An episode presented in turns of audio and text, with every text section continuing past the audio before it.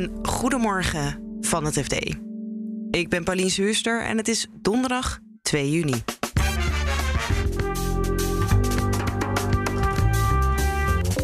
Het FD heeft de reactie van Philips in handen op de aantijgingen van de Amerikaanse toezichthouder FDA. Dat Philips veel eerder iets had moeten doen aan de problemen met hun slaapapneuapparaten. Als je leest wat, hoe het gegaan is, dan vraag je je echt als lezer af: waarom is niet in 2018 al een, een terugroepactie geweest? En een van de grootste vermogensbeheerders van Duitsland kreeg samen met moederbedrijf Deutsche Bank de politie op de stoep. Want zij kwamen uh, mogelijk bewijsmateriaal in beslag nemen in een affaire die draait om het zogeheten greenwashing. Dit is de dagkoers van het FD. In april 2021 riep Philips miljoenen slaapapneuapparaten terug omdat er schuim uit kan afbrokkelen dat patiënten dan inademen, wat gezondheidsschade en mogelijk zelfs kanker kan veroorzaken. In november van hetzelfde jaar zei de Amerikaanse toezichthouder FDA dat Philips al in 2015 sterke aanwijzingen kreeg over deze problemen. Ter verdediging schreef Philips in december een rapport aan de FDA. En dat is nu in handen van onze onderzoeksjournalist Johan Leupen. Wij wilden natuurlijk dat toen al hebben. Dat hebben we ook gevraagd. Dat, kregen we uiteraard, zou ik bijna zeggen, niet. Maar we hebben toen een Amerikaans WOP-verzoek ingediend. En via de FDA hebben we dus toch dat verweer van Philips als het ware toch gekregen. Ja, en het is dus een verweer eigenlijk tegen dat uh, kritische rapport van de FDA. Wat, wat was daar de grootste kritiek uit? Dat Philips al jarenlang op hele belangrijke informatie zat. Uh, mm -hmm. Op, op uh, bewijs van ernstige problemen met die, met die spullen, met die medische apparaten. Maar dat er, niet, dat er niet echt actie op werd ondernomen. Pas in 2021, halverwege, hebben ze dus miljoenen apparaten teruggeroepen. toen is alles in gang gezet. Maar waarom niet eerder? Dat was eigenlijk de belangrijkste aantijging. En wat was de verdediging van Philips? dat vond ik zelf het meest verrassende aan hun verweer. Is dat ze eigenlijk niets weerleggen van, uh, van al die aantijgingen, die, die, zware aantijgingen van de FDA. Het leest bijna als een soort bloemlezing van tientallen beloftes van verbetering en het zal nooit meer gebeuren. En dit hebben we verbeterd, dat protocol hebben we aangescherpt. En dit, die mensen hebben we aangenomen, daar hebben we mensen op gezet.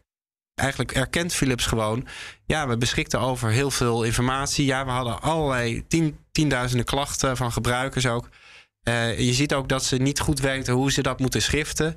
Wat ze nou precies moeten met die klachten. Daar wordt niet naar gekeken van moeten we misschien de ontwerpen gaan aanpassen. Dat, dat gebeurt allemaal pas in 2021. Waarom is het tot 21 gewacht om echt zware maatregelen te nemen? Ja. Dat, dat, blijft hangen, die vraag, als je dat, als je dat document leest. Ja. En toen heb je ook uh, drie experts ernaar laten kijken... die ja. alles weten over kwaliteitscontrole, et cetera. Wat was hun afdronk van het rapport? eigenlijk die drie experts waren, waren unaniem in hun oordeel dat, dat het aan alle kanten uh, mis is gegaan bij Philips. En uh, uh, dat gaf ons ook wel meer comfort dat, we, dat wij het goed zagen. Dat Philips dus niets weerlegt in dit hele rapport, 91 pagina's lang. Terwijl als er echt dingen genuanceerd moeten worden, rechtgezet moeten worden, dan is dit het moment voor Philips natuurlijk om, om dat te doen. Die ligt echt onder vuur. Die verdedigingslinie is dus uh, ja, zwak, vinden deze experts. En die zeggen ook van ja, dit is gewoon een erkenning van systemisch falen, zegt een van hen. Weten we of Philips in Amsterdam, het hoofdkantoor, hier ook van wist? Of dat het bij die Amerikaanse dochter lag? Ja, dat is een beetje de vraag die er een beetje blijft hangen uh, nu. Je ziet dus ook dat Philips een nieuwe topman uh, daar heeft aangesteld bij die dochter. Een nieuw hoofd van kwaliteit.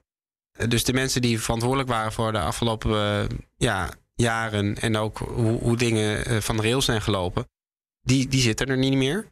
Maar wanneer zijn ze precies vervangen, wilde ik weten. En hoe is dat gegaan? Want dat geeft toch ook een beetje gevoel voor Waarom gaat Philips deze hele belangrijke mensen, sleutelfiguren, opeens weghalen? Wat, wat wisten ze dan op dat moment?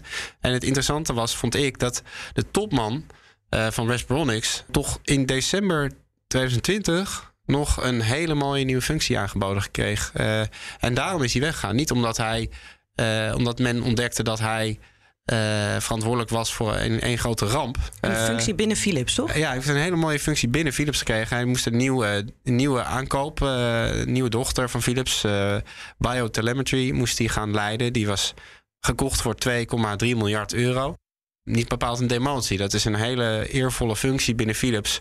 Die die man dus maanden voor, enkele maanden nog voor die, voor die grote terugroepactie, voordat die ramp eigenlijk losbrak, eh, nog gekregen heeft. Dus dat, dat duidt er natuurlijk op dat, dat het hoofdkantoor in, in Amsterdam die, ja, helemaal niet wist ehm, hoe erg dit uh, mis zou gaan was onder, onder zijn bewind. Ja, of het wel wist, maar hem weg wilde hebben daar.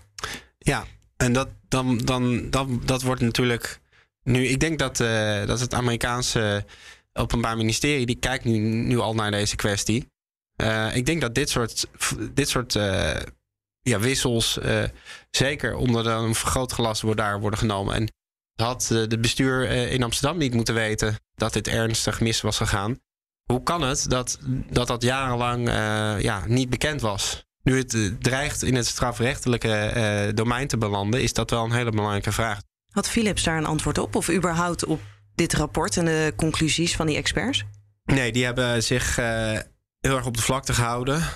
Dus ze gaan eigenlijk niet in gesprek met ons over de inhoud. Het ligt ook zeer gevoelig omdat er meer dan 100 rechtszaken al opgestart zijn in Amerika. massaclaims moet je aan denken. Dat zijn dus gebruikers van die machines, civiele rechtszaken. Die, ja. die, die, die, ja, die zitten enorm in de stress. die, sommige daarvan hebben ook gezondheidsschade opgelopen. Die denken zelf dat dat kon door die machines. Nou, dat moet allemaal nog blijken, uh, moet nog bewezen worden. Maar de analisten houden rekening met miljardenclaims. En als dat allemaal onder de rechter is, dan kun je, kun je moeilijk als Philips uh, uitvoerig gaan, gaan, gaan praten over dit soort zaken. Wat ze wel hebben bevestigd is dat die topman van Respironics, die dus verantwoordelijk is geweest voor de ja, toch wel ramp die daar gebeurd is, dat ze daar afscheid van hebben genomen in, uh, in januari van dit jaar. Ja, maar tot nu toe is de officiële lijn over deze hele affaire ook nog steeds dat het wel meevalt en uh, ook wordt opgelost? Ja, nou ja, ik denk dat je kunt zeggen dat Philips uh, aan het begin van deze terugroepactie nog heeft geprobeerd dit enigszins te beperken, uh, de schade. en ook te, te nuanceren en mensen gerust te stellen. Ze hebben meerdere keren daarop terug moeten komen om te zeggen van nou, het is toch wat groter en moeilijker en ernstiger dan we dachten. En dat heeft het vertrouwen wel ernstig aangetast in, in het bedrijf, in, in de top. Ook heel slecht gevallen bij, bij aandeelhouders. We hebben wel gemerkt dat, dat de toon ook wel steeds ernstiger wordt vanuit Philips zelf. Van hoe ernstig deze crisis is. Je merkt wel dat ze steeds voorzichtiger zijn over hoe je praat, uh, wat je zegt hierover.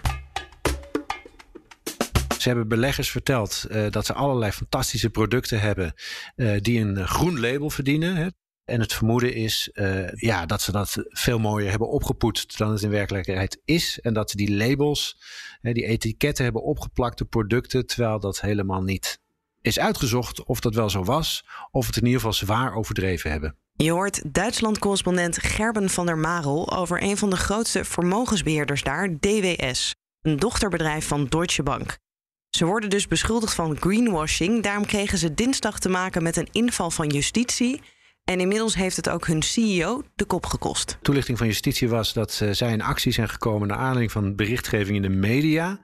Uh, met andere woorden, het is niet intern naar boven gekomen via een melding van de bank of van uh, de, de, eigenaar, mede-eigenaar van DWS of het bedrijf zelf.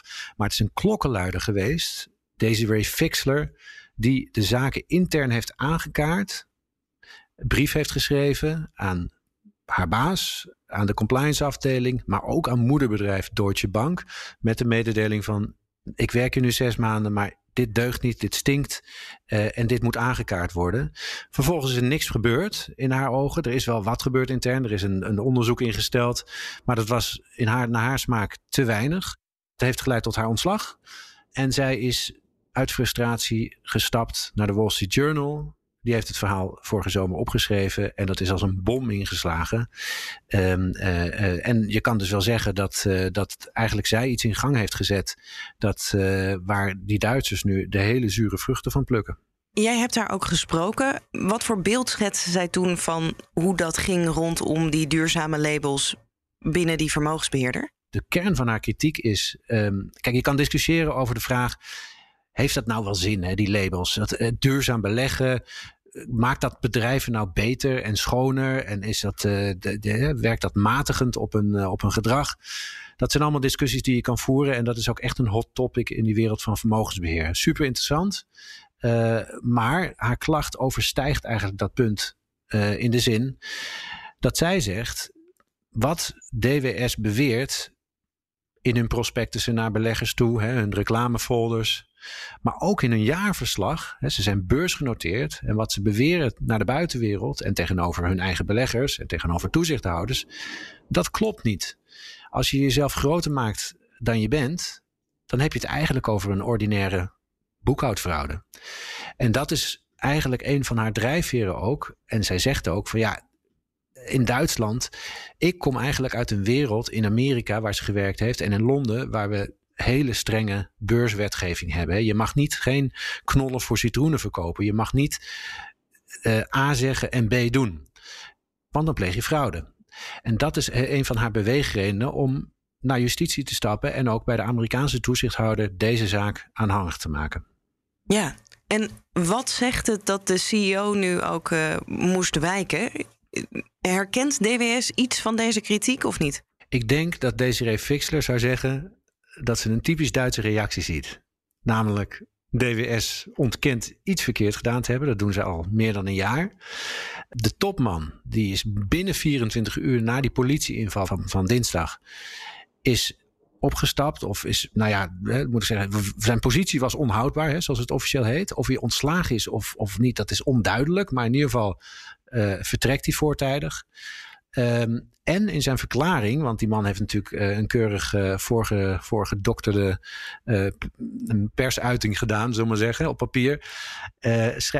stelt zich eigenlijk neer, zet hij zich eigenlijk zelf, zichzelf neer als een, als een, als een slachtoffer. een slachtoffer van die beschuldigingen die van geen kant, die van geen kant kloppen. en ja, je ziet daar eigenlijk dat daar um, de intentie om goed schoon schip te maken, om deze zaak tot de bodem uit te zoeken, um, ja, niet heel sterk aanwezig is. Uh, en de schade is enorm. De reputatieschade voor deze instellingen, voor zelfs misschien Duitsland als financieel centrum. Uh, en wat dat betreft hebben ze eigenlijk deze affaire in het begin totaal niet serieus genomen na die klacht. Maar eigenlijk ook uh, met de dreigende boetes en de dreigende onderzoeken van toezichthouders uh, ook nog steeds niet. Uh, en pas nu, pas nu eindigt dat met een vertrek van de topman. Maar een schuldbekentenis, dat is nog, dat is, ja, dat, is ver te zoeken. Dat is, daar is helemaal geen sprake van. de instellingen, de financiële instellingen zeggen zich van geen kwaad bewust te zijn.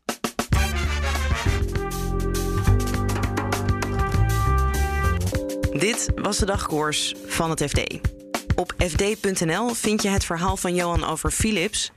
En mocht je zin hebben om wat meer daarover te lezen, je vindt daar ook alle 91 pagina's die Philips schreef aan de FDA. En je vindt er natuurlijk ook het verhaal van Gerben over DWS. Dagkoers vind je elke werkdag in je favoriete podcast-app. Voor nu een hele fijne dag en tot morgen.